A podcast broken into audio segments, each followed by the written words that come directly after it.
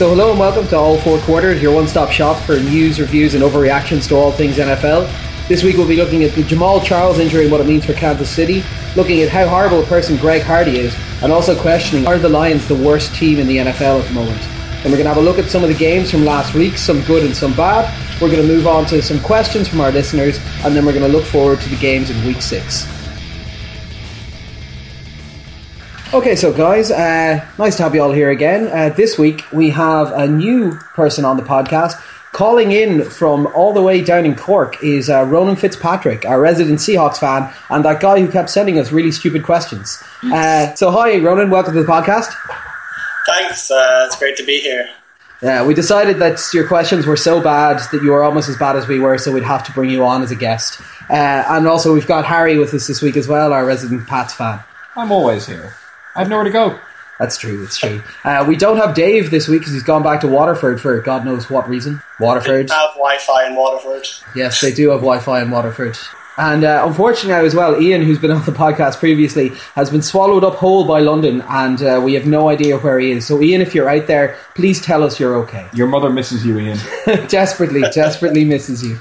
All right, guys. Suppose we'll kick off with the news. Unfortunately, this is going to be a sad time for me. Jamaal Charles injured in the in the horrific Kansas City loss to the Bears. Very sad for myself. Kind of kind of horrible. What are your takes on this, guys? What's the impact of this injury going to be for the Chiefs for the year? First off, uh, I think it's going to make that London game we go to uh, is going to have a few less redeeming qualities. but uh, yeah, no, it, it, it, it's bad. And I think we saw the effect of it in the game once Charles went off. Kansas City's offense kind of just shut down. So much of it goes through him, and he's got so many ways he can hurt you, and there's so many aspects he brings to that offense. Losing a player that good is a, is a bit of a problem. And um, not having somebody with that level of skill is the first problem, but secondly, so much of your game plan revolves around his capacities, causes problems beyond just the loss of a good player. Uh, it means there's going to be a lot more leaning on Alex Smith, and I think you know the problems we're going to see then more Smith's deficiencies perhaps exposed Yeah. when he has somebody who isn't so good on those dump offs, isn't so isn't so good. Um, it doesn't give him that safety valve, doesn't give him those options. There are there is some talent in the backfield. We have seen them lose Charles fourth periods, and people like Knile Davis have stepped up. Although Knile Davis hasn't really been, he's been invisible really this season. Yeah. And Charcandrick West is a bit of a bit of an unknown quantity at this stage. Shown some flashes in the preseason certainly, but we don't know how good he's going to be uh, in, in actual game time when the ball gets rolling. He didn't particularly impress in the uh, in the latter parts of the game against the Bears. You're going to have to change a lot, and you're relying on a quarterback who can't really do it all. I think this could be fatal for Kansas City season. Yeah. I think any residual hopes of getting to the playoffs could be Could be could gone. be done. Yeah. No, of course. What What about yourself, Ronan? What I would say is that there's kind of like an interaction effect with the earlier loss of Branden Albert. Like you could probably get away with Knile Davis or Charcandrick West if the O line was actually up to snuff at the moment. But hmm. When you lost Albert at left tackle, you've seen a dramatic drop off in quality from the O line play right there. And Jamaal Charles, obviously because he's a transcendental talent, was able to cover up some of them holes because you know he can take the dump off. He can show like when the play breaks down, he can still make something happen. So unless this Charcandrick West kid can do that kind of special play, which is unlikely, then you're kind of looking at something which piles on to the kind of like the worsening Kansas City offense that we've kind of seen this season. Like it hasn't really got going in any real way, and it's one out effectively. It's one way of making up for that fact is now gone. So I think we're probably looking at a, a an even more dour Kansas City offense, hardly known for its explosiveness in the first place. you only have two options left, and both of them are like better in the big play kind of perspective Yeah. like where you want to have time to develop the play, having the respect uh, of Jamaal Charles there, you're kind of looking at a situation where the Kansas City offense is going to get pretty, pretty mucked. Like the defense will, pro- like the problem is actually is that the defense will probably carry them to a few victories, and then that will bring you out of like uh, the top of the draft at this point, which might Yeah. be a consideration. Yeah, no, Ron, I'm gonna. Yeah, I have to. I have to kind of agree with you on that. Like, it's devastating for the team. Like, essentially, Charles is more than fifty percent of our offensive production, which is which is a huge hit. Now, the one the one slight silver line, I suppose, is Andy Reid is completely unable to use Jamaal Charles, so you know it can't really affect the game plan that much. Um, but. Uh, Yeah, so we've got we got two backups there. We've got Niles Davis, who is not quite as finesse a runner as, as Charles, a bit more of a kind of like try and just take off tackle stuff. Like if he gets open field, he can go the distance, but he doesn't get open in the same way as Charles does, and he's also not as much for catching passes out of the backfield. Charcandrick West, I think, looks fantastic, But the problem is, like I said, he's an unproven commodity. He's only in his second year. He hasn't really shown the ability to do it all yet. Now, there's the upside there. He could he could pull it off. We saw some fantastic stuff out of him in the preseason, and uh, I don't read too much into him not doing much at the back end of the Bears game because it was very much an in-game adjustment. He wasn't ready to be taking the whole load, kind of thing. I'd, I'll be interested to see what happens when we get him into a rhythm. A lot of the talk around Kansas City before there was an injury to Charles was that West was the most likely to be stepping up as as Charles was to come down. Yeah, basically, we're going to need a large change in the game plan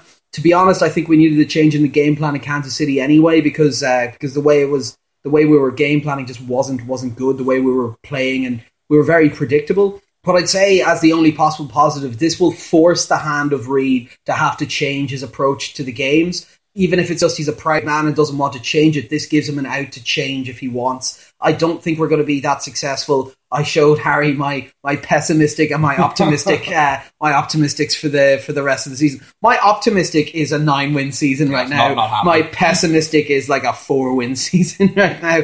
And yeah, I think you're right, Ronan. Uh, that would take us out of the top end of the draft as well. That, like that's the problem. You'll end up like seven and nine, and then you're like picking like tenth or eleventh or something like that, and then Yeah. you know you've neither you've neither the excitement of change nor you know any actual uh, Yeah, no, of course. because Well, that adjustment period is probably going to be pretty tough. Like Yeah. There's something we haven't talked about in this, that I just think, uh, you know, i- is a relevant thing. I think it's something that might give Kansas a little bit of cause for hope when you're looking for that guy who you can dump it off to and make things happen, and that's the Anthony Thomas.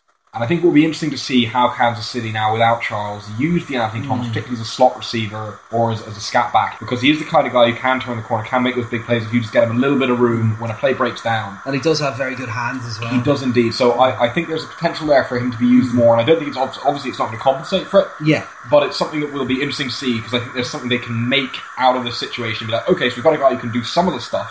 How do we integrate that guy now into our offense a bit more? Because we've seen one or two really, really big plays from him this season, and he does offer that, and this gives him, I think, an opportunity to work his way into this offense a little bit if they start planning to use him more. Yeah. Well, fair enough, guys. So yeah, basically, an Andy Reid wept because there were there were no more upsides to fail at. We're gonna go again. Jesus, we've got depressing news this week, boys. Our next topic is to be uh, the human wasteland that is Greg Hardy, and why, in the love of Christ, is he still knocking around? So, just for context, for anyone who doesn't know what the story is, Greg Hardy, horrible human being, beat up a woman, threw her onto a bed full of guns, threatened to murder her, and then paid her off so she wouldn't turn up to court. He has since been picked up by the Dallas Cowboys to try and provide a password for them. He was suspended for the first four games of the season, and during that time, filmed rap videos of himself talking about beating up women and playing around with guns. and then, upon his reinstatement into the league, made jokes and one liners about coming out all guns blazing with a wink and a smile. This man is literally the worst person ever. What do you guys think? Well, is he self-aware or completely lacking in self-awareness? I think that's the. Does he does he actually know how terrible he seems? Is he or is he literally just I'm like basically Kanye and going I'm so awesome I don't need to care about what anyone thinks. Greg Hardy, the Kanye of wife beating. Prostitute beating, I believe. I think we have to cut that line. No, that's staying in. I demand to keep that in. Edit in allegedly in, in Yeah. spaces there. Allegedly. We've, we've, we've seen we've seen this kind of reaction to people who have these kind of offers. We saw Bradshaw came out and said basically there shouldn't be a place for anyone in this league who raises a hand to a woman. I think most people agree with that. What's the difference here? Is it just because, unlike a lot of the other cases, this is someone who is very productive and is a good player, and people are happy to swallow morals for for, for the success? Is this is this similar to a Ben Roethlisberger type scenario? It's Ray Rice. Ray Rice happened, and this caught like the national attention, and then people had to talk about it, and then this stuff shows up, and now people are like, it's kind of a continuing narrative within the NFL, like that this kind of behavior is that people can still get away with it. I think that's why I think this exploded uh, to such an extent. Well, well, that's how I would see it anyway. Like that, like the Ray Rice situation has made has made a substantive difference to how people talk about the NFL, if not necessarily to what actually happens in personnel decisions.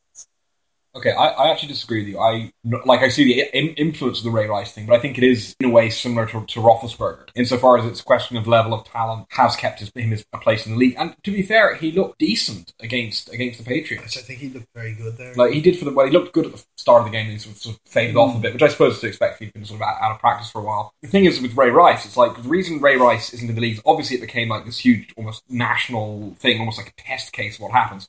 But if Ray Rice had been averaging five yards a carry, it's almost certain that a team would have taken a gamble on him. Yeah, they would have taken a punt. Exactly, but he, but he wasn't, and that's not a good thing. and I think when you talk about like who's the best or, or, or worst human being ever, I think Roethlisberger may still have the edge there. But Hardy, eh, when you talk about self awareness, it's like this is a guy who like calls himself the Kraken and lists his school as Hogwarts. I think the Kanye analogy actually has some wheels there. That the guy just doesn't mm. is off in his own little world. He's so blinded by his own uh, fame. But so you know, you just have the people around you. It's like, yeah, you're the you know you're the best man. You don't need to worry about this. This is all shit. The kind of guy who just throws money at his problems until yeah. they go away, as he did in this instance. No, of course, because he knows he can fall back on the talent. Because he knows I'm good enough of a defensive end that I don't need to worry about uh, the consequences of my actions because there aren't going to be. And although he's banned, he's back there. He's back. He's getting money he's getting game time, and yeah, he'll play this out, and he'll probably get a big contract. And, and, and I think I think this is the element that we're saying of like when you look at the reactions that people have to these players who have off field issues, we have people like Roethlisberger who had two rape convictions against him and allegations, pe- allegations, sorry, two rape allegations against him, uh, which disappeared after money changed hands allegedly. But the, the, the, issue is that when you see these players and people do have this moral outrage to it and they say we can't accept this in the league, but by the time that they were winning the season following that happening and they were going to the Super Bowl, no one was talking about it anymore. Everyone ignored it because of the talent. Similar with Ray Lewis, he had a murder or he had a murder accusation against him, and everyone just let it disappear because he was the best middle linebacker in the league at the time. And people were just like, "That's cool. Let's completely forget about that blood drenched white suit you were wearing." Is this a scenario where we want to say as a league that oh, these are moral? Impasses. We will not allow someone to do this, a la the Ray Rice scenario. But to be honest, if he was a more productive player, he'd be back in the league.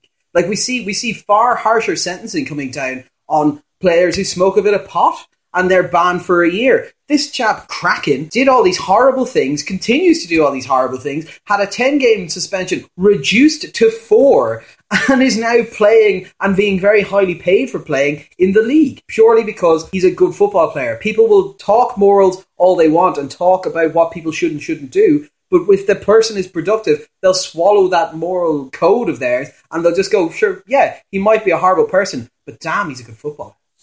Yeah, no, like I think the one difference that might might be happening is that the tolerance from it from the fan, well, maybe not from the, the fans, but certainly like the wider cultural, like because the NFL is so large now, it's like wider cultural impact that there will be like these controversies won't just get swept under the rug quite as much uh, in the media, at least.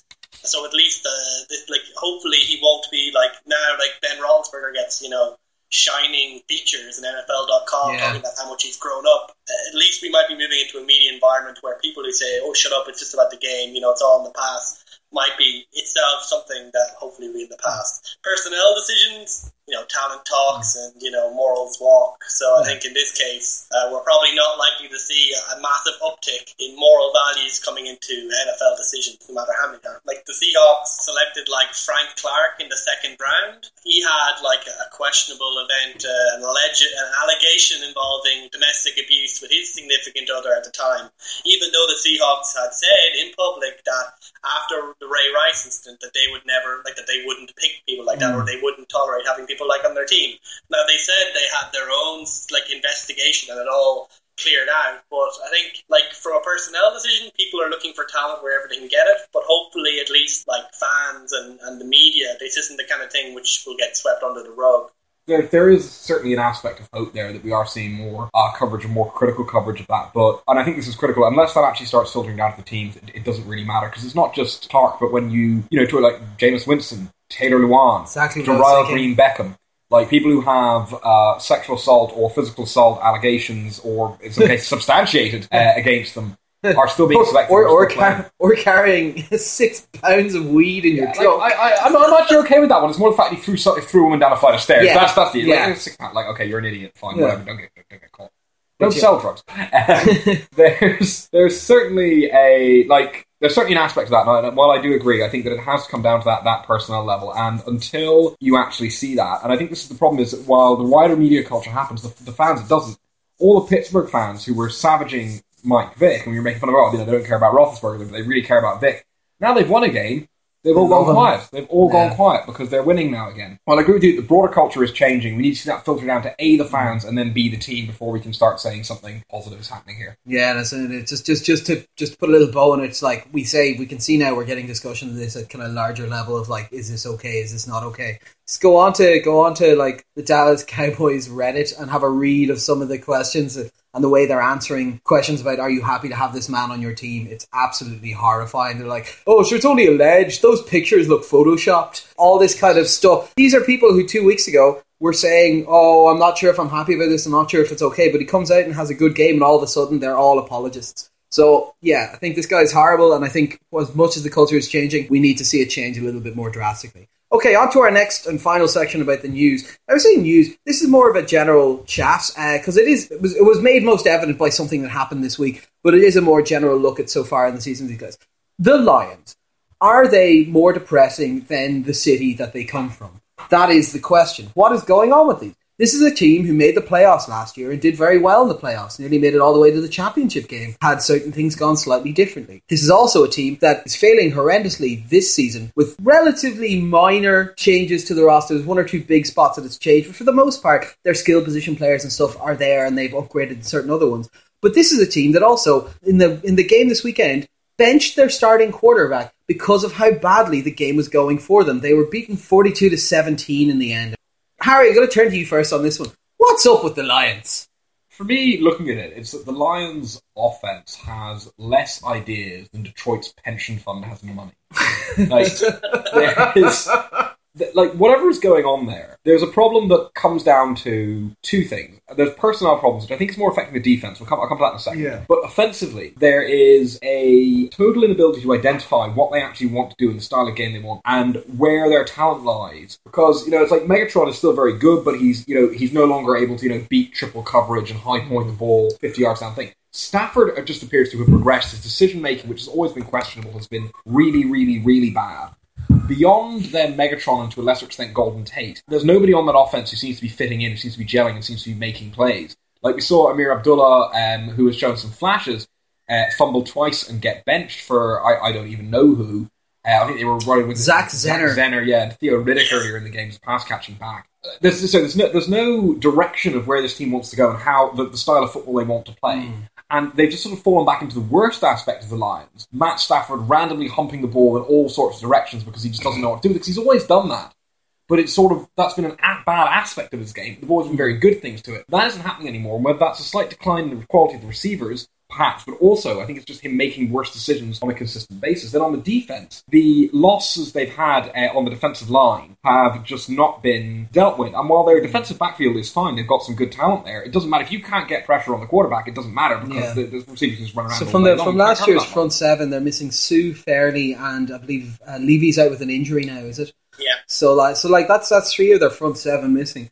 I'm going to come to you now in a second, Roland. Just uh, like this game is going so badly that they bench their starting quarterback. for Dan Orlovsky. yeah, for Dan Orlovsky. They bench their starting running back for Zach Zenner, a man who will literally be the bottom of the roster just by alphabetization. And then they manage, in the space of less than 20 minutes of a game, to have four turnovers. Something is going incredibly wrong here. Like, what, what are we missing, Fitz? What is it? Diagnose the disease. From like the game, like that individual game, it's Matt Stafford. Like Matt Stafford uh, and Dan Orlovsky, but like that's you can't blame Dan Orlovsky. He's Dan Orlovsky. like he had he had one good season, and then they paid him. They paid him like a superstar. This wasn't. This isn't unique to this year. Last year, that offense was stuttering. Last year, that offense was pretty below average, and now it's gone even further down that way. So you're kind of looking at a bad thing. But like the long term problem is their cap management, is the mismanagement that we've seen on that team. Take- a look at the cap hits that they have. The top three cap hits are for are for Calvin Johnson, Megatron, twenty point five million. Stafford, seventeen point seven million. And then their third biggest cap Yeah. hit is Suh, nine point seven million, because they took some like because they kept turning his wages into signing bonuses, and they keep doing this to their players. And then what happens is that down the road, if these players don't live up or they end up cutting them, these bonus, signing bonuses are rolling over and making these massive hits. Like they got a couple of good seasons there in the last uh, three, four years, interspersed with a couple of terrible seasons. But now, like the, it's come home the roost that they just haven't managed themselves from a personnel perspective, and now there's just no room to actually do hmm. anything. If you don't have the money, you can't get the talent. Your occasional like fling, like an Abdullah, if it doesn't pay off, you end up having a really crap season like we're having now, and you end up having to ditch your two best defensive linemen like I suppose this is this is this was something I was wondering in my head uh, about this team. Is it that surprising? Like, is this a situation where this team is particularly poor this year, and it's a very big surprise, or is it that this is a team that very much overperformed last season and gave us probably unreal unrealistic expectations coming into in, into the season? Now I get that they they've lost some pieces and whatnot, but most of the core of that team is still there. Yet the difference is, is, is very evident. Is this something that we should have seen coming last year. Yeah, but the D line is what carried them last season, and the D line was the bit was the part of their team that got gutted in the summer, and they got nat they got Ngata. But he isn't like he obviously hasn't lived up to like can't really make up for everything, and hasn't really lived up to the expectations. So if you rely on a certain part of your team, and then that's the part that loses all of its talent, then unless the other bits like step up, you're going to end up having a pretty large fall. Yeah, well, I think there's a there's an aspect of that, but uh, and certainly the, the D line the D line certainly certainly hurt them, uh, given that it was a very important part of their success, and now obviously it's great because uh, you know Detroit's D line is doing badly and Suh is doing badly, so everybody's lost as a result of it, except Suh's getting paid freaking nose by two teams, as you rightly pointed out. Uh, another one they're going through the wage bill, like he doesn't even go here. He's their third highest paid player, which is ludicrous. I think that's I think I think it's a little bit more than that. I mean, I think when you look at it, it's a team with no like the offense has been reasonably effective, if, if, inconsistent, in recent years. I think we're seeing less of the sort of high end of that inconsistency now, and more of it sort of trending towards the lower end of what it can do. And I think this aspect of, yeah, certainly not getting in players to replace people who are declining or to complement something, take the heat off Megatron a bit, things you can't account for are affecting, like losing Joique Bell and then just not having a guy who can just pound the football when you need to mm. calm your offense down and when you need to take control of the game. Like, for example, in week one against uh, San Diego when they absolutely pissed it away, um, you know, you, you, need, you do need aspects of that. So I think there's certainly an element of them perhaps doing better last year because they have better pieces and declining players. But I think there are some things you can't control for. And then I think that's where the cap stuff comes in because there is no plan B. They can't yeah. get another guy in. They can't. There's no long term plan. Exactly. Yeah. There's no long term plan. Fair enough. So I suppose in closing, Detroit, horrible. Yeah, don't invest in Detroit unless you're investing in brown paper bags to sell outside the stadium. Uh, those sell like hotcakes. They're class. Uh, in fact, maybe maybe those few dollars that are left in the retirement fund should go to that. Okay, so we're going to move on to some of the games from week five. So we're going to start off with uh, two two games that we thought were uh, were quite interesting, quite good. Interestingly enough, uh, they were both overtime games as well. The first one we're going to look at is Cleveland Browns at the Baltimore Ravens, thirty-three to thirty. Cleveland take the win. Unfortunately, our resident Browns fan is not here to celebrate with us. Gone on holiday down to uh, to another sad and depressing place, Waterford. Overall, I thought it was a very entertaining game to watch yeah, what what one of the very many overtime games this week, and also had one of the one of the best catches so far this season by uh, Barnidge, the tight end, who managed to catch it with his feet and then with his knees and then with his body. Also, a phenomenal performance from McCown, 457 yards on the day, starting to look more and more like uh, maybe the right call was made for not putting Johnny Football. I disagree with that. I still think Johnny Football would be a better choice, but I can see now that they're getting consistency in production even if it is against this god awful Baltimore Ravens team. So, guys, what did we think of this game? Uh, was it was it the strength of Cleveland? Was it the weakness of Baltimore? Or was it a cripple fight? I'm gonna go option C. Uh, no, not really. Actually, to be fair, to be fair, like I think you've really got you got, got to credit both offenses uh, in this one and sort of look at their defense. And like, Meh. we've, we've been quite harsh on Josh McCown on this podcast in, in the past. Uh, I still think a lot of that rings true, although I think maybe excessively so. And I think he's showing that he can do a little more than we gave him credit for. That said, this Baltimore secondary is non-existent. They did not make it difficult for him in any way. And when you've got guys like like Hawkins and Taylor Gabriel just being able to run those underneath routes and just get away from people, they made it. Baltimore made made this very difficult for themselves. Uh, at the same time, Cleveland's defense, which was supposedly the strength of the team, once again we saw struggling. We saw Forsett have a great game. Kamar Aiken, again, who is mm. Anobi, have a second great week against the secondary that just seemed to not even. Ah, we don't know who that guy is. Uh, really, he's oh touchdown. Fuck. Like there was just a complete. It was one of those games that was just very yeah, like I say, very fun to watch. Uh, coming out of it, you look at it, and you're like, I don't know what I would take from that, other than like our quarterback is good enough to shred a bad secondary. But I think what we did see was two teams like really, I know this is sort of cliche, you know what I'm saying, but two teams like really, really fighting for it. Like, I think the individual performances, and I think particularly on Cleveland's side, we saw a lot of like guys who can do stuff within their limited capacities when you've got, again, guys like Hawkins, like Gabriel, who, you know, don't have the best all round skill set. Like, right, actually, here, you can do this thing and it's working against this team. We're going to throw the ball to you a bunch of times. Uh, and then, of course, the emergence of Gary Barnidge as apparently a quite good receiving tight end, which I don't think anyone saw coming this year. Hey, hey, I picked him up on the waiver wire last week because I was completely stuck for a tight end. Did you play him? I did, Yeah, I did well indeed, Very because good. literally Cool. there was no other option. Cool. but yeah, I, like I think so. I think the positives there is that both teams showed that their offenses can make a real go of it. Uh, particularly for Cleveland, who showed a lot of like against smaller name players able to do it. Baltimore, some guys sort of stepping up, but I think will struggle against better coverage. The worrying thing from that game is, as fun as it made it to watch, both teams' secondaries and to a lesser extent, particularly particularly in, well, particularly Baltimore secondary, and particularly Cleveland's front seven, aren't as good as they should be. Yeah. And against a team where they so this game went to overtime and it was high scoring, but the other teams other than Baltimore and Cleveland would not let Baltimore and Cleveland do that to them. Yeah, no, it was a very entertaining game. Cleveland had massive problems on offense in the sense that, like, which Baltimore just aren't able to stop. But, like, honestly, that this Cleveland offense was made being made to look a lot better than it actually is. Like, the Baltimore team is kind of sad and, like, not quite maybe as bad as the Lions right now, but they have the same issue where they have a very top heavy roster and they've lost a few key pieces like Suggs.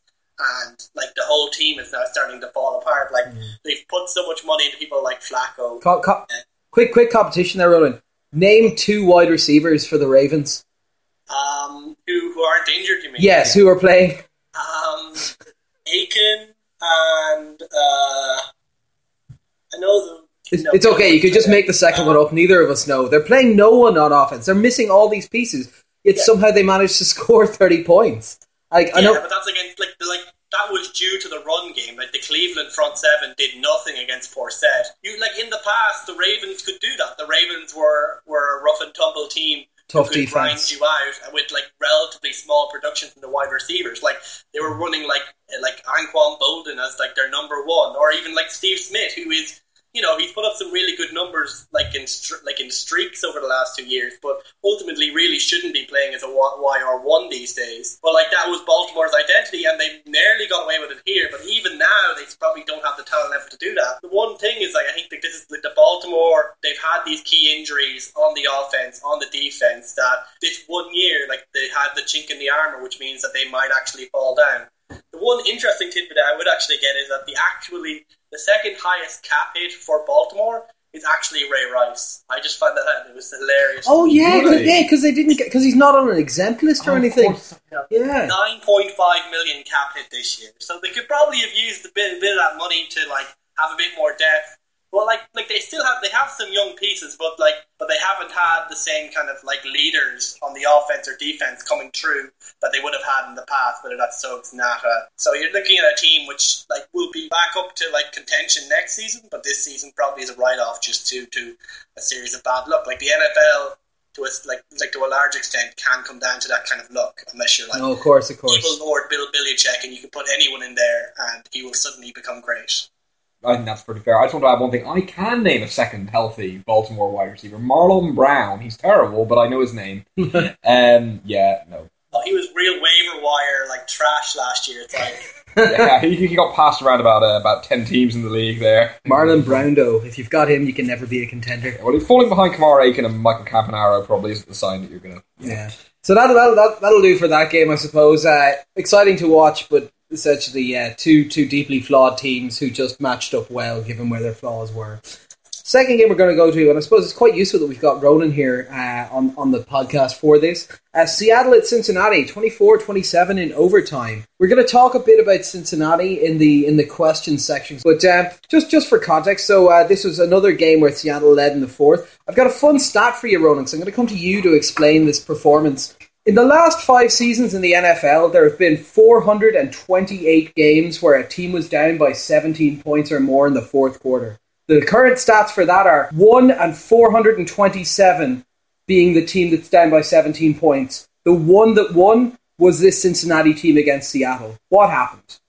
basically like it was just a complete collapse on defense and offense. Like like as you mentioned, like in the last six games, including the Super Bowl, the Seahawks have gone in to the fourth quarter with some kind of lead, and they've won two out of four. Like they've won, they've gone two and four over that stretch of games. That's an incredibly worrying trend to be seeing right now. And let's be honest, if it wasn't for a dodgy call, that would actually be one in three. Uh, no, yeah, one and one and uh, five, wouldn't it? Uh, but yeah, it's a dodgy call. It's a very arcane rule. It also continues to Seahawks like uh, ju- like dubious honor of any time that they're down, like any t- any score, any time the opponent scores more than like twenty five or twenty six, like their record is completely terrible. So they've always like the Seahawks over the last three years since they've become a Super Bowl uh, quality team has always relied on that defense and now the defense is falling at the most critical moment. And like, I think to a certain extent, teams seem to have figured them out in the sense that I think like teams recognize that the place where the Seahawks are weak because they play cover three mostly is uh, just over, just, like just like in the drop off in the tight end position, drop offs to the to the running backs. Like they they are weak in that place but it is unusual that that's coming out so strongly in the fourth quarter, like that we're actually seeing like the like this happen in such a dramatic fashion. That it's hard to know exactly what they're doing wrong in the fourth quarter versus the other quarter. Maybe it's conservative play calling, maybe it's just bad luck. But it's something which, if mm. it hmm. continues, uh, against, like against the Panthers, it's something we're going to have to look at. But there is a, a, question of whether, like the offense, like the offense has moved away from the kind of smash mouth uh, football what Seahawks is known for, with the addition of Jimmy Graham because he can't block for for crap. And in actuality, like Jimmy Graham is continuing to see the number of snaps decrease. So there is the question there that like kind of have, like happened last year with Percy Harvin. Are we going to see the Seahawks revert to smash mouth run first football to try to grind out these fourth quarter like keep these fourth quarter leads as a reaction to the, the attempt to become a little bit more pass happy to kind of justify Russell Wilson. Uh, because yeah, I was, I was going to mention the trade that happened. Because obviously Jimmy Graham hasn't actually seen a great amount of production, hasn't been on the field all that much, and has been blocking for the majority of the snaps that he's been down there. And God knows he can't block to save his life.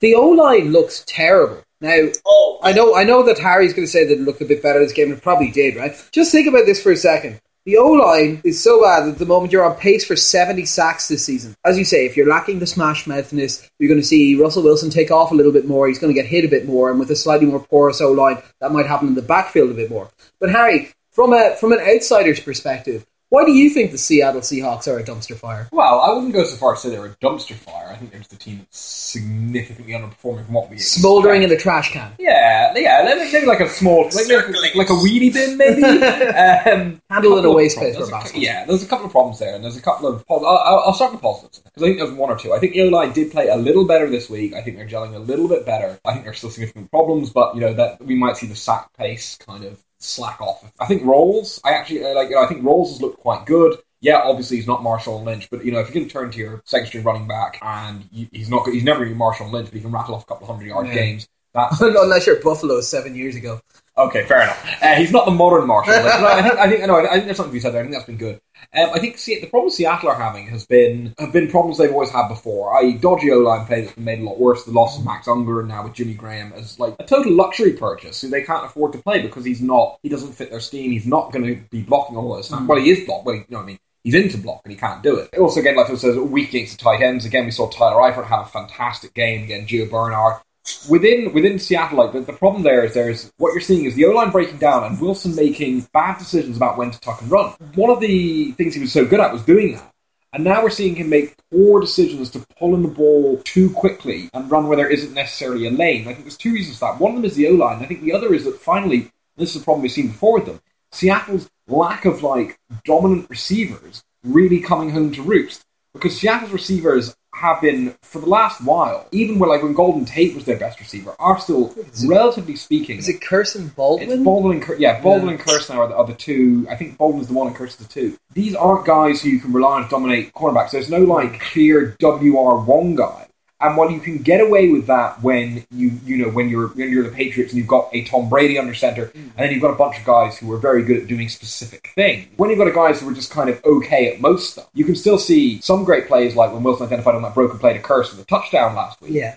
But they can't you can't consistently rely on them to get open, and quite often you'll see Russell Wilson will look around and be like, right, nobody's open, going to tuck it and run it, and be like, there's no space for you to run. And that's part of why he's getting sacked so much, and that's part of why we're seeing them sort of fail on third down when they wouldn't have done done so beforehand. Yeah, like what I said was we, we obviously we're going to talk about Cincinnati in the in the mailbag session a little bit. Um, so we're probably not going to focus too much on them. What I will say is one, obviously they had a fantastic job in the fourth quarter and into overtime to, to pull that game back together. It's pretty much the exact opposite of what you'd expect Andy Dalton to do uh, uh, on any given Sunday. Things that I thought were impressive in this game and quite surprising. Uh, it was positive to see what we consider Cincinnati to be one of the one of, one of the top end teams in the AFC, getting held to only seven points for three quarters in this game. Like that was a good job by Seattle to, to do that. I would love I'd love to be in the in the coaches room and see the tape whenever they figure out what it was that they changed schematically on defense or what it was that Cincinnati changed schematically on offense that allowed something that shut them down so hard for three quarters to just change immediately in the fourth quarter. But overall, we think it was a decent performance from both teams, very strong up until the fourth quarter. Uh, and, and, and Seattle uh, just just couldn't finish it. Last thought on this one to Harry Yeah. before we move to the I bad just want games. to throw one final thing in there, and this is something that I, I, I meant to say earlier. I want to credit Pacman Jones in this game, uh, both as a returner and as a defensive back. I think he really picked it up, particularly in the second half. Fantastic game from him. Right, we're going to move on to our dumpster fireside chats, as we like to call the terrible, terrible games. Okay, so now the first of our dumpster fireside chats today is uh, Buffalo at Tennessee, a fourteen to thirteen barn burner. yeah, just overall, like the first line of my notes here, just uh, looks disgusting. What?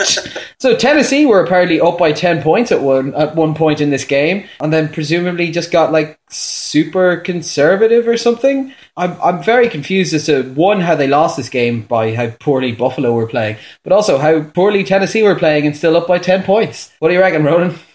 Well, like they also gave up the lead against the Colts, who aren't exactly playing lights out at the moment either. So I think there's probably some, some maybe some kind of Seahawk type uh, defensive lapses here. But like to to be fair, like this is a great win for for Buffalo, considering that they're missing their top two wide receivers, they're missing their top two running backs, and Tyrod Taylor or T Rod as I like to call him, because he's definitely the A Rod of Buffalo, Oh, which is equally sad.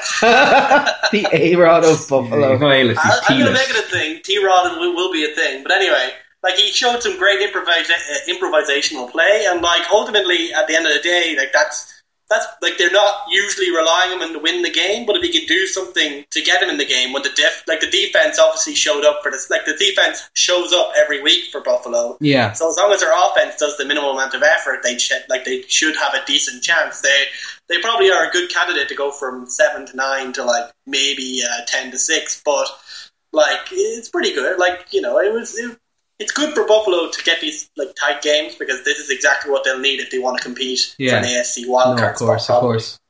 Yeah, like a, a win is a win. Uh, I'll, s- I'll, I'll certainly say that. And there were perhaps some positives for Buffalo, like the defense gave up less penalties than it has recently. They were a little more disciplined. But offensively, you know, even with all those players missing, it, it was still pretty pretty inept. They, they toughed it out by being less bad than Tennessee, and Tennessee don't have that excuse. I mean, there's sort of Kendall Wright was talking after the game, just being like, "I don't feel comfortable. I don't know what's going on in this offense." Yeah. And that's the thing you got to wonder about. I know it's changed. I know they've got a rookie quarterback. When they started off relatively strong in the season, for me, the most notable thing about this game was I think this was the first pass we've seen caught by a quarterback uh, this this season, and also so uh, Chris Hogan, the wide receiver, passed it to Tyrod Taylor, and then on the next play, uh, Taylor passed it to Hogan for what I think was the game-winning touchdown. So that's a nice little little fact out of this.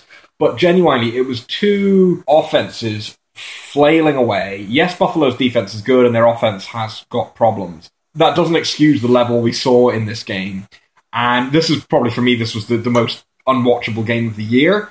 that there was ju- again, it was just uh, top to bottom, just two teams that could not move the football. Yeah, we'll say just just just just to put a little bow on it, just so you get an idea of just how bad this game was. The Bills didn't get over the fifty-yard line until the third quarter.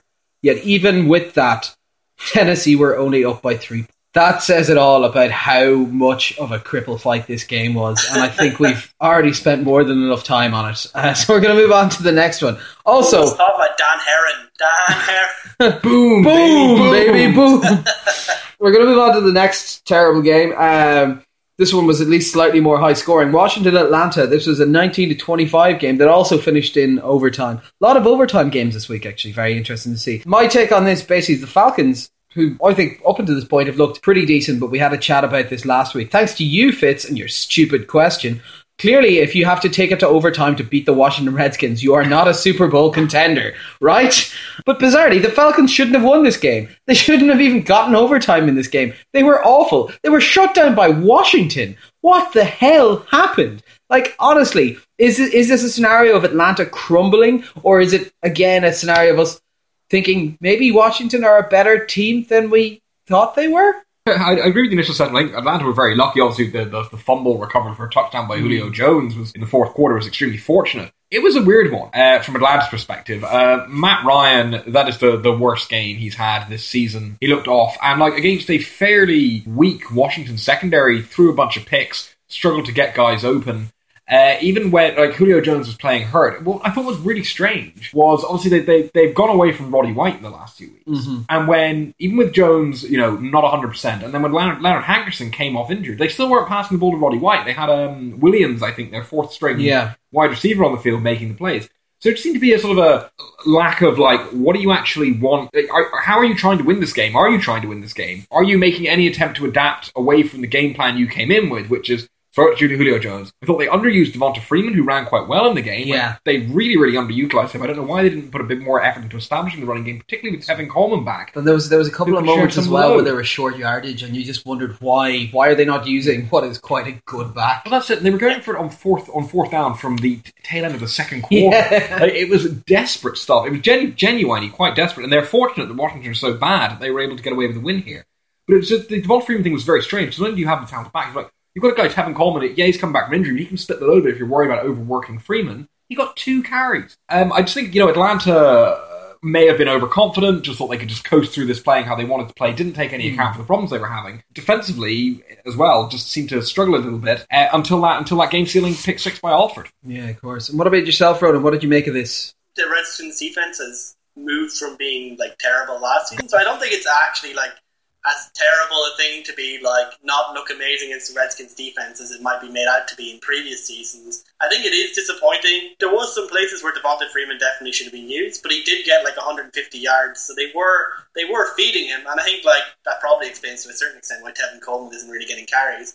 Like I think it is the case that like we need to remember that this Falcons defense, like this Falcons, this Falcons team, like has looked really good and has some top level talent. But when Julio Jones isn't looking good, or when Matt Ryan starts to falter a little bit, they don't really have that much. Like that defense is playing above its level. It kind of reminds me a little bit of the Cowboys last year, where the defense has moved up a level to being like average, but ultimately isn't a top level Yeah. defense. Like the talent isn't really there to justify that. Though it is starting to put together a pretty nice secondary. The Redskins are probably better than we probably say, but that's probably saying more about our expectations of the Redskins than uh, about their actual talent level. Like the Falcons, Dan Quinn obviously comes from the Seahawks, and the, the Seahawks always made a thing about often playing down to the team that they were playing, like just playing down to the team they were against. And I think ultimately, if they play down to a team and still come out with the win, those are exactly the games you need to do. I think it's kind of similar to the Bills, like a win is a win. And I think as long as they can show, like as long as they can show a lot of like character, I suppose, for lack of a better term, I don't think there's too much to worry with this team. Yeah, I think ultimately course. this is a team that should uh, should continue to look well Yeah. No, no, and no. be a Super Bowl contender, maybe. I don't know. Still no on that one. Still holding on to it. Still Hey, holding on to it's to an open. I'm just asking questions here. I'm just asking questions. Oh god. So yeah, so Atlanta managed to squeak by yet another crappy team and continue their role to 14 and 2 and then going out in the first or second round of the playoffs. Uh, hooray! Okay, we're going to move on now to uh, to some listener questions. So we got a couple of questions in this week, but a lot of them seem to be covered off in uh, both the games and the and the news segments that we did. We did get a number of number of messages about Greg Hardy and uh, how much he is just the embodiment of human filth. So hooray! That's always fun. We're gonna go with one question we got in from uh, from Emmett, which we thought was, was was interesting, and we kind of flagged a little bit earlier. Cincinnati, oh my God, guys, how do they do it? How do they do that? Uh, that was, I think, the phrasing we got from Emmett. Uh, something along those lines. So this is the question, I suppose. How'd they do that, Ronan? Well, like this is a team which has made, which continues to make the playoff. This isn't a team that we expect to do bad during the regular season. The playoffs are different, obviously. But like we have a young team here, which is starting to grow up, which has the pieces on offense and defense. Which has young players which are starting to grow into their place. Like Dalton is starting to, sh- like if Dalton starts to grow into like the potential that he has, which isn't really that high of a ceiling, but is it that intelligence for the game? And when obviously you have AJ Green, if he continues to get better, but I think like the major difference this year is that they got back two key pieces. They got back uh, Tyler Eifert, obviously, who's added an extra dimension across the middle of the field. Yeah. Like uh, when you have that option besides AJ Green to really stretch the field and really be that kind of joker tight end that uh, kind of Rob Gronkowski, Jimmy Graham. Well, maybe not Jimmy Graham anymore, but uh, obviously that's perfect for Andy Dalton, who really does work best with a safety blanket. Having that like high quality uh, safety blanket mark has made a massive difference. And the other difference is Geno Atkins. Geno Atkins is playing lights out this year, Yeah, and the difference this year is that no longer they don't just have the talent on the back end and on the edges. They're not like Geno Atkins is collapsing the pocket, putting pressure under there, and controlling the line, like controlling the line of scrimmage, which is making a massive difference for that defense. Which makes a massive difference for any defense in the same way like the top uh, defensive tackles do. Like he's a small player who gets to the quarterback, but he, he's really made a difference after looking kind of iffy coming off his in, off his injury last year. Yeah, I think also on some line having uh, Michael Johnson coming over from Tampa Bay uh, has has been uh, kind of coming back to to to, to, uh, Cincinnati has made has made a positive difference on that on that D line. Yeah, I think I think there's I think it's an underline. I think we're seeing Andy Dalton grow up a bit and for the first time be, be more intelligent in how he plays the game. I don't think it's surprising that they're good because they've always been a pretty good team. I think it's surprising how dominant they've looked at times this season. I think it's surprising that some of the games they've won that before the season you'd be like, well, they haven't a hope of doing that. Yeah. And you know, you, you're always waiting for the Bengals to choke. And I mean, the first time they were on Monday night or Thursday night football, I'm still saying they're going to choke, but um, you're always waiting for that. You're always waiting for that. It's all going to fall to pieces, and that's not happening this season.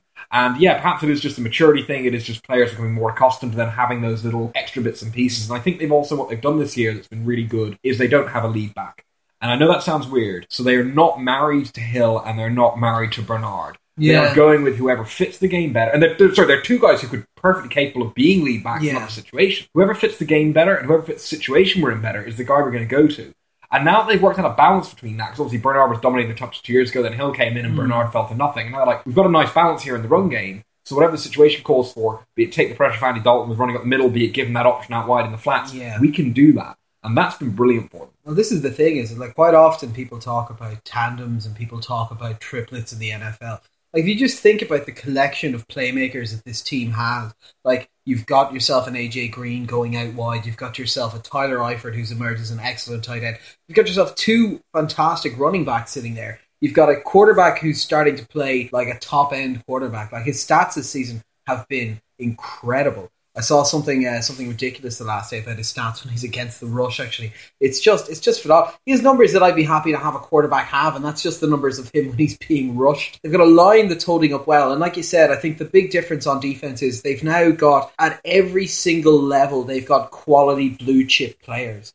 Like I said, they were missing places beforehand. They had good corners and good edges, but no kind of middle linebackers. They had good linebackers, and they were missing pieces on the edges. They've now just got the talent collected well, and I suppose it is it is that thing of if you believe in the in the mantra that they've been espousing and saying, look, we're going to build to the graft, we're going to have this guy, we're going to paper over our weaknesses, and we're just going to try and try and figure out how to win with this personnel. They've collected a lot of good personnel, and I think that's coming to fruition now. I also have a theory that possibly Dalton is an inverse vampire, and that uh, the the reason the reason I initially thought that it would be the opposite because he's ginger that he failed in the sun. But actually, I think it's that the sun is what gives him power, and also why his nighttime games are when he's weakest. Superman. Yeah, Or maybe it's he's ginger has no soul and like God takes Sunday off, so But like the one, like the final thing I would kind of say is I also think putting Hue Jackson in there, an offensive coordinator, has made a difference. Like I think Jay Gruden kind of installed a kind of vanilla West Coast type Yeah. offense, but Jay Gruden doesn't really inspire anyone. Like. But I think Hue Jackson is definitely a player's player, and I think that's what Andy Dalton and what that team needed. Just someone who would actually kind of lift them and like actually be like on their side, like rather than Jay Gruden, who always came across more like a system guy. You either get my system or you don't. So I think that like I think that's been a good decision on their part, and they've actually kind of I think they've benefited to it like to a to a certain extent from Jay Gruden getting picked up by the Redskins and replacing the Hue Jackson, who was the running back uh, coach at the time. I think that's been a good pickup for them. yeah, no, of course. The thing we seem to kind of all be in agreement here, like one of one of the key aspects is they've got a lot of really good players, and I think the one thing that we always thought was holding them back was the Ginger Howitzer, who has now just started to play lights out. So uh, They're happy going, to the, they're going to the championship game. Oh yeah. They're going to the championship game, and then we are going to pace them. All right. That'll be interesting. to Exactly how it's going to go down. Yeah, fair enough. Fair enough. Let's see him. Can't One stop Dion Lewis. Tom Brady exercising Andy Dalton.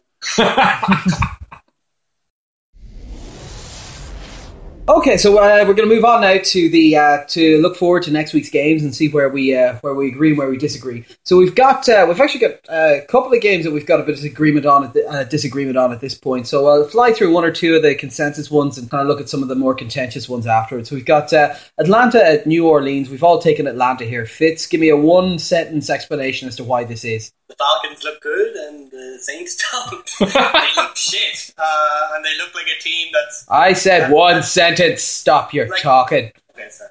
I think they were too fair. I think there was a comma in there. They, Uh, they there's a like comma they're and a about to give up. semicolon. Perfect. Sad Drew Brees will try, but but will fail.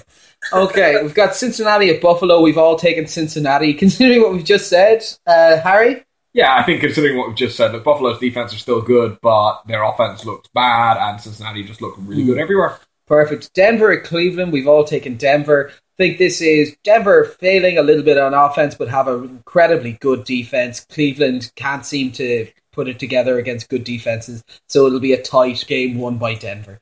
Uh, Houston and Jacksonville. Now, interestingly enough, we've all taken Jacksonville. Go on, the Jags. Uh, tell us now, Ronan, why are we all taking Jacksonville? Because Houston is a dumpster fire, because Brian Hoyer exists and apparently can throw footballs. Like, like at this point, would Houston like trade for Matt Schaub? Maybe. Uh, no, like it's just like Jacksonville seem to be a team that's come like it, that, that's on in the ascendancy in the sense that they seem to be bringing it together. Houston, the only team that looked longingly at Dan Orlovsky when he was in. Uh, Washington at the New York Jets. We've all taken the New York Jets. Harry? Teams seem to find a way to lose against Washington, and the Jets seem to find a way to lose against teams. But I see Kirk Cousins struggling against that defense, and I just don't know how Washington are going to going to be able to break down that backfield in particular. No, fair enough, fair enough. We've got Arizona at Pittsburgh. We've all taken Arizona. I think this is very much a case of Arizona look lights out one of the top teams in the NFL at the moment. Pittsburgh, while very good, are missing uh, missing Big Ben. While they looked good last week, they won't be able to go toe to toe. So we've got Carolina at, Se- at Seattle. Uh, we're going to go down to Fitz now for, for the reason why his team will not mess this up in the fourth quarter. Well, the Seahawks, like, well, it's at home, and the Seahawks are still doing well at home. And I think, like, ultimately, like, the Seahawks aren't playing bad. They are going taking those leads, and I think, like, against Carolina, which isn't really much in offense, they should be able to hold out in the fourth quarter for once. Got San Diego at Green Bay. Basically, we've all taken Green Bay here. I think it's uh, pretty obvious why. Aaron Rodgers is incredible. Green Bay look great. San Diego are good, but won't be able to keep pace whatsoever. And uh, finally, we've got the revenge game, Deflate Gate 2. Don't you dare touch my balls, Tom Brady. New England at Indianapolis. Uh, we've all taken New England here. I'll allow our resident Tom Brady apologist to explain why. Tom Brady was just following orders. oh no! No, what was I What was I No, the NFL obviously wanted Brady to come back in this game when they suspended. They must have been furious, obviously, when he wasn't coming back in this game. How glad must they be that they're not going to have to market this as some kind of game that matters or might be competitive? Indianapolis look awful. There is not a single part of New England right now. I know I'm a New England fan that does not look like it can beat any other team in the NFL. This is going to be very, very ugly. It doesn't matter if Andrew Luck is back. There's the Indianapolis O line, D backs, D line cannot stand up against New England right now. Fair enough. Yeah, I think we're all we're all, we all can agree on that. Okay, so that does it for our consensus picks. We've got five ones that we're uh, that we're split on uh, this week. So I'll start at the top. We've got Chicago going down to Detroit, full on cripple fight. Uh, but I've decided to take Detroit. Harry and Ronan have both taken Chicago in this game. Uh, tell me why. Well, they're not 0 and 5. They've won their last two games. Jay Cutler is deciding to have like his I don't want you to draft a replacement for me couple of like run. And I think Detroit are bad enough that uh, you know a dumpster fire is a dumpster fire, and I think Jay Cutler should be uh, have enough flame retardant. Yeah, I think uh, I think Cutler is Cutler is playing reasonably well, particularly considering he doesn't have Alshon Jeffery at the moment. Matt, between Matt Forte and, and Cutler, Chicago probably have enough of this. Detroit, like I, this is my problem really now. Looking at it, it's like the only way I'm going to pick Detroit to win a game is if they are playing a team that is either way more inept than them or the Rams. Who knows with the Rams? what are they going to do? But like genuinely, like, I just don't see the way Stafford is playing, particularly after being benched, which is a big, big knock to your confidence. Mm. I just don't see him being able to utilize the weapons he has around him, which are certainly better than Chicago's to actually make this game one Detroit can win. I think it's going to be close, but I think Chicago are going to be a little more up for this one and just have everything figured out a little better in their system. Fair enough. My, my Another safety. well, yeah. Basically, my, my, my idea behind this is: look, Detroit are yeah crap, but Chicago are also crap. I, I've, I've no problem. We lost to them last week. They're still shite. Like they've got the weapons that match up incredibly well against what I think is quite a poor Bears defense, especially in the secondary. I think they're going to get their shit together this week because I think the benching, while yes, is a bit of a shot to the confidence, it's also a kick in the arse. And I think they're going to have to up their game a little bit for that. I think they're terrified of the prospect of being not just the first team to go 0 16, but the second team as well.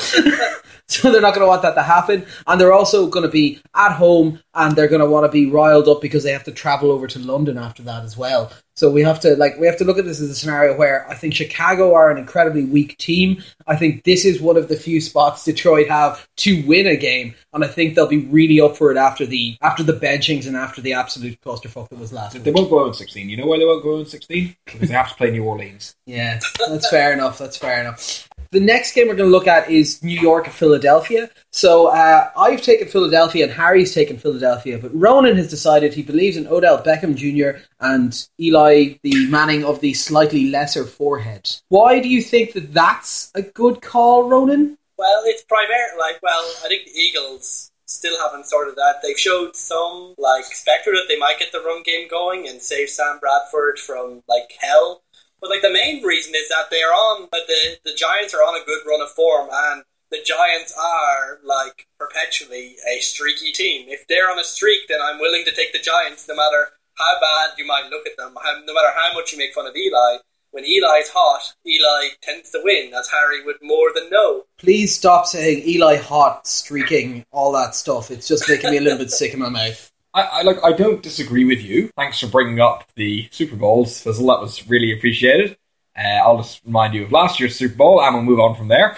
For me, the issue with New York is yes, they've been playing well, and that's in scare quotes, because barely beating the San Francisco 49ers is not playing well. and I think what we saw from Philly, yes, they were horrific in the first half. Yes, they made Rob Ryan's defense look good for a bit.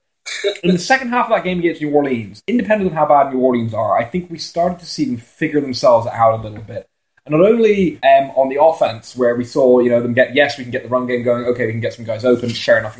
We also saw them actually put Drew Brees under quite a lot of pressure. The Giants don't have a very good O line, um, and the Giants don't have a lot of kind of dump off options. So I, if they can play, if their defense can play the way it did in the second half against New Orleans, where they're forcing those kind of mistakes, Eli Manning is the kind of quarterback who makes those kind of mistakes. And when Eli Manning gets put under an awful lot of pressure, Super Bowls accepted, you might as well have Cooper Manning under center sometimes. It's, it's going to be close, but I think that Philly have shown enough in the last half of that game, being like, okay, we can actually work out and do the things that we're meant to be good at and do the things that we are good at, that are going to pressurize Manning into making mistakes and win on that basis. Yeah, I think Philadelphia get their offense firing. They get the run game going with Ryan. Uh, Ryan basically taking the, the the brunt of the carries there. They're at home. It's going to do enough. That's an angry ass crowd to be going up to, and like they're just so close by. There's a lot of animosity between these But I can definitely see that. Like to be honest, I can see that going both ways depending how it starts. Like Or the crowd They've could turn had a off good Philly, yeah. half, but like to me, I'm still not convinced. I'm still not convinced about the Eagles. Like I just think they're overrated. But as I think as Harry said, like it, it's going to be really close. It'll probably be a close game uh, You- in you- the sense of I can't really predict it. It could end up being like a, a wipeout either way, though. The fear of the crowd thing is going to come down to like you may know fear of batteries, but I was born in it. I was raised in it. It is part of me. Uh, so I think they'll be more motivated. Baltimore at San Francisco. Uh, I'm taking Baltimore. Harry's taking Baltimore. Ronan is taking the 49ers. I think I'll let Harry start on this one. Why do you think Baltimore? Because San Francisco. Like, That's good, that's a good- like, that's that's, it. That's That's it. I've got nothing else. It's San Fran. I'm, I'm with you on this. Ronan, how is this Well, not like- the like, 49ers? San Francisco defense has actually been okay. So and like the Really? Baltimore defense hasn't been up to much. So we might hmm. see some actual like uh, like it's going to be like a dumpster fire. It's very difficult to know exactly how it's going to go, but like. the San Francisco defense did pretty well and managed to hold Aaron Rodgers in pretty well check. So it kind of could go either way. But because the 49ers at home, I kind of just gave them the coin flip. Even though in the previous one we just talked about, I gave it to the away team. Well, it's because the, the coin only has two sides. uh, Harry? Sorry, no. I, aside from because of San Francisco, which is a reason, Baltimore's defense has looked really, really bad. San Fran's offense has looked really, really bad. Baltimore's defense has looked okay. San Fran's defense has looked okay. The reason I'm I'm taking Baltimore in this is, and it's actually quite interesting because quite somebody say, oh, you know, they held Aaron Rodgers. They did. They did. San Fran always plays well against Green Bay, and always plays really badly against Baltimore. To, to me, like to having watched them over the last years, it's one of those things you can't, you know, you, you, can't put your finger on any one big thing. But schematically, Baltimore are one of those teams that have had Colin, Colin Kaepernick's number. And when Kaepernick is having a down year in particular, I think you're looking at quite a dangerous situation there. And it's not like Baltimore aren't going to know how to deal with Anquan Boldin and Torrey Smith. Yeah. They're going to be intimately acquainted with how to deal with those guys. So I think that gives them the edge there. I, I like all the in depth analysis there. My my rationale is very simple. It's the fucking 49ers. like, yeah, good luck to you backing them. Okay, we're going to go to uh, Miami at Tennessee. I've taken Miami, and you two guys have taken Tennessee. Uh, Ronan, explain to me your Tennessee pick. Well, why did I, take Miami? Again, Miami if if I I feel more confident still if Joe Philbin was still in charge, but Whoa, oh yeah, we, we, might see we might see an uptick, but until we see it actually in ha- like until we see it in action, I think we just have to assume Miami are as bad as they've looked, and that Tennessee have looked consistently mediocre. Like they looked like they could like go seven and nine, eight and eight, uh, with a bit of luck, or, or even not even that much luck.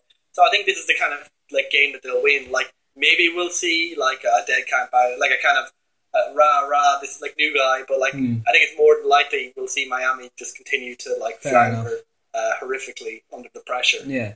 All right. My, my, my, my basis for this is it's new new coaching staff, uh, which everyone is just happy to see. All the players are much happy to see. They have a very talented roster. Like there is a genuine reason why we went into the season looking at Miami as being potential contenders. And I think a large factor of what was probably holding them back was one, the, the defensive scheme that they were playing, and two, the way that they were running their offense, the way that Philbin was was, was, was interacting with the with, with, the players. I get that you're not going to see an immediate turnover in that. You're only going to be make sectional adjustments and run sets of plays. You can't change a whole playbook in, in, in a week. But I think one, they've had a week off to prepare for this as well, so that's that's always a plus. But two, also Tennessee are garbage. Like Tennessee are a terrible football mm-hmm. team who managed to like managed to score 13 points against the Buffalo Bills last week, having only scored three points in the first half. They are a crap team, and I think a marginally improved Miami playbook and mindset should be enough to take them out. Miami have like statistically the worst defense in the NFL. Like you can't compare them to the Bills, and Bills was absolutely right. I found out who Dan Campbell was. He was the tight ends coach. Yeah, he was. Yeah. Um, and apparently, the only thing I know about him is that his appendix apparently exploded on the plane over to Tennessee and didn't tell anyone, which is not a spot line from ballers, but actually happened. There's also actually the, the other but, story I heard about him was uh, one a, a, a, a kicker or a punter in the league when they were playing at USC threw a fake punt to him and he caught a touchdown for USC. There you go. So now, now we know three things about him. So his appendix. oh no, four, four. He's also the coach. Oh, that was the, that was the third. Thing. Oh, fair. I, I, I, I, thought it, I thought it was his name that he's the oh, coach. yeah, no, but genuinely, I, you know, I don't think, particularly with somebody coming from that position, I don't think big changes happen overnight. Mm. And I don't agree with you that Tennessee have looked awful. I think Tennessee have looked in, like a team with a young quarterback. They've looked inconsistent. At times, they've looked brilliant. At times, they've looked dire. Miami have looked consistently dire this season. Yes, they've got rid of the defensive coordinator. Yes, they've got rid of the head coach. I don't know if in a week you can put in a scheme that's suddenly going to make Ndamukong Suh be like, oh, okay, this is perfect, and stop just trying to solo it. Like, I don't know if you can put in a scheme immediately and put in those adjustments, even those partial things, that's going to change that we'll much. see, we'll see. So I think, yeah, no, I think we'll see absolutely. But I, I, will finish on this. It's not just the defense. For Miami, the offense has also struggled. So it's not like they're trying to fix one area of the team. They're trying to fix pretty much every single area of their play, and I don't think you can do that in a week. Fair enough. Uh, I would say two weeks, and I just think Tennessee are garbage. Uh, we're going to go to our final game as well. Once again, I'm going to have to defend it, and I'm going to have to get fighty for it. Uh, Kansas City and Minnesota. I've taken I've taken Kansas City, and you guys have taken Minnesota. Tell me why you're going to beat the powerhouse Kansas. Minnesota is a weird one, isn't it? Because uh, they're they're a bit inconsistent. You don't really know what's going to turn up. But look, for Kansas City right now, it's it's again it's a transition week. It's like okay, so our entire game plan is out the fucking window. what do we do from here? What we've seen with Minnesota is a team that's sort of incrementally been finding its, you know, f- finding a way to play to its own strengths, looking better, being able to, okay, so initially like, oh, we'll do the shotgun thing all the time for Teddy Bridgewater, and then like, okay, actually, you know, it doesn't matter if Teddy plays crap for Adrian Peterson gets 200 yards, so we'll just go hmm. to play and play to our strengths. I don't know how well Kansas City are going to be able to shut that down, and even if they are, I, d- and I think it's probably going to be quite a low scoring game. Yeah.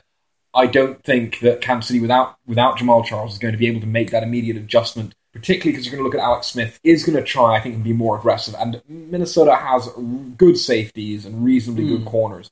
I think that's going to cause problems for them. Whereas I think you're just going to see Minnesota just pound the rock for a win here in a in quite a low scoring game. Yeah, like to be honest, like uh, this is this is why I kind of took KC in the thing because I don't think I don't think it's impossible to see it happen. I think it's improbable. I do, I do entirely agree. Like I like I said, I showed you my estimations for the for the thing heart. I'm not sure. I'm not sure if uh, I actually had had us winning this game in any of my realistic ones. No. But then I started to think about it, and I was like, hey, look, right, we've got a good defense. We're very good against the run at the moment. Uh, we've got good corners. We've got well, we've got two good corners, and that's more than enough to cover the weapons that are that are sat there for, for Minnesota in the passing game. We've got a good, stout enough uh, run defense, and I think, like, yes, we're going to get gashed, but it won't be it won't be horrendous. Like I can see this being a low scoring game. I saw us kick lots of field goals the other week, uh, and I can like I, I can legitimately see some combination of kind of West and DeAnthony Thomas and stuff like that finding a little bit of leverage on swing passes and bits like that. Yes, it's not going to be the same thing. Yes, it's going to be difficult. Like, I'm thinking this could end up being something like a 17 12 game or something. Uh, what about yourself? Like, I think, like, I wouldn't disagree with either of you. Like, when you're going to have two offenses which probably aren't going to put up too much, then anything can really happen at that point. Uh, like 17 points is a pretty low, is a pretty small gap uh, Yeah. In the fourth quarter, so anything can happen. But no, like I think like I saw I saw the Minnesota game against uh, Denver before their bye week, and they, they definitely seem to be growing into their into into their game plan. Mostly Adrian Peterson, and the defense looked pretty good against Peyton Manning, albeit that he isn't really the player he used to be. So on balance, considering the loss of Jamaal Charles, you kind of give it shade it to Minnesota in this case. I've got, I've got, I've, I've got one bold prediction for this game, uh, which is, I think Kansas City's defense is going to score more than Kansas City's offense if we win. I think it would be two defensive touchdowns. Okay, I don't think that's a particularly bold prediction. Uh, genuinely. Shut your mouth. But We're superstars. here's another thing, and it's just a very minor thing. But I think we've seen it a few times this season. I think we've seen it a few times recently. I think we've seen it elsewhere as well. This is going to be a relatively close game. I wonder how Andy Reid is going to fuck up a close Oh, game yeah. through his bad clock management. Yeah. You're going to lose a game you should have won. No, yeah, like that, like that, that, that. That's my that's my main concern in this game. Is just actually the fact that if it's a slowly, slowly played, lots of clock eating, lots of like low scoring, like Andy Reid is like. I, I honestly think at times he just takes timeouts because he wants to go like have a drink or have a slice of pizza or something. Barbecue ribs, man. Yeah. a massive shit or something. That's it, yeah. He just goes, lads, lads, time out, time out, take a breather. Why, coach? Ah, just need to use the jacks. Like it's just, it like it just baffles the mind. Like there, there, there is a slight hope as well. I have the part of his play cards could be. Well, no, clearly, clearly, I understood how to use Jamaal Charles, so now he's gone. I should probably hand this play calling off to someone else. There's a lot of people in Kansas City been saying this. Like we've just been dying for Reid to hand off the play calling to the OC. He becomes too. partic- look, we'll, talk about this in the in the one di- dimensional uh, the offensive scheme stuff next week or the week after. But uh, but it should be. Uh, I I agree with you, Harry. In what you say, there's a lot of ways that that the coach can fuck this for us. Uh, which is a pity because he is probably the best coach we've had in like 20 years. Oh, Romeo God. Crennel, bruh. Romeo Crennel was Todd an, Haley. Romeo Crennel was an excellent defensive coordinator. Todd Haley's a great OC. Ah, no, it's not. He was actually He's terrible. I know, He's I know, I know, actually I know. terrible. he was like going to be my Miami example. Like, oh, like the players might like play up a bit for him, and then they'll hire him, and then it'll go terribly next season. Yeah, let's go all go Or tits up. like the Dolphins will have like two good games, and then they'll like hire, like they'll take the guy on a permanent contract for like five years. Crennel is Crennel's in Houston now, isn't he? Yeah, yeah, yeah. And it's as you say, interesting, excellent defensive coordinator because he's got one of the most talented defenses in the league. And if you've seen how their defense has been playing this year, Yeah, I mean, I do like Crennel, but my God, something so something's going wrong down in Houston. yeah. Oh, to, be, to be honest, there is also an element in the Houston one of uh, like they've been very adamant that he, while he's the defensive coordinator, uh, Watt and Cushing and two or three of the other ones are allowed to just call what they want to do on the field and just do it. Have you seen Brian Cushing talk? Yes, I have. He can't. Ah, well, he can. Basically, he, he, he understands like two or three terms. He knows, give me your lunch money. and Um, I'm definitely a nice dad. Forget about what I'm like on the field. I'm not sure that's the guy you want calling into place. no, it's okay, not. we're gonna go and we're gonna give the quarterback a wedgie. Oh, it's gonna be so cool. This is definitely gonna get me voted prom king. but yeah, so I suppose that, that that's us for this week. Uh, thanks very much, Ronan, for coming on. Thanks, no worries. Thanks very much, Harry, for being here again. And uh, yeah, thanks very much, Andy Reid, you dickhead, ruining my fucking seat. Ireland won the rugby, and then that happens. Oh god, I don't need to watch Ireland versus Poland. Oh, fuck this, right? This is the end. Thanks for listening. Fuck my life.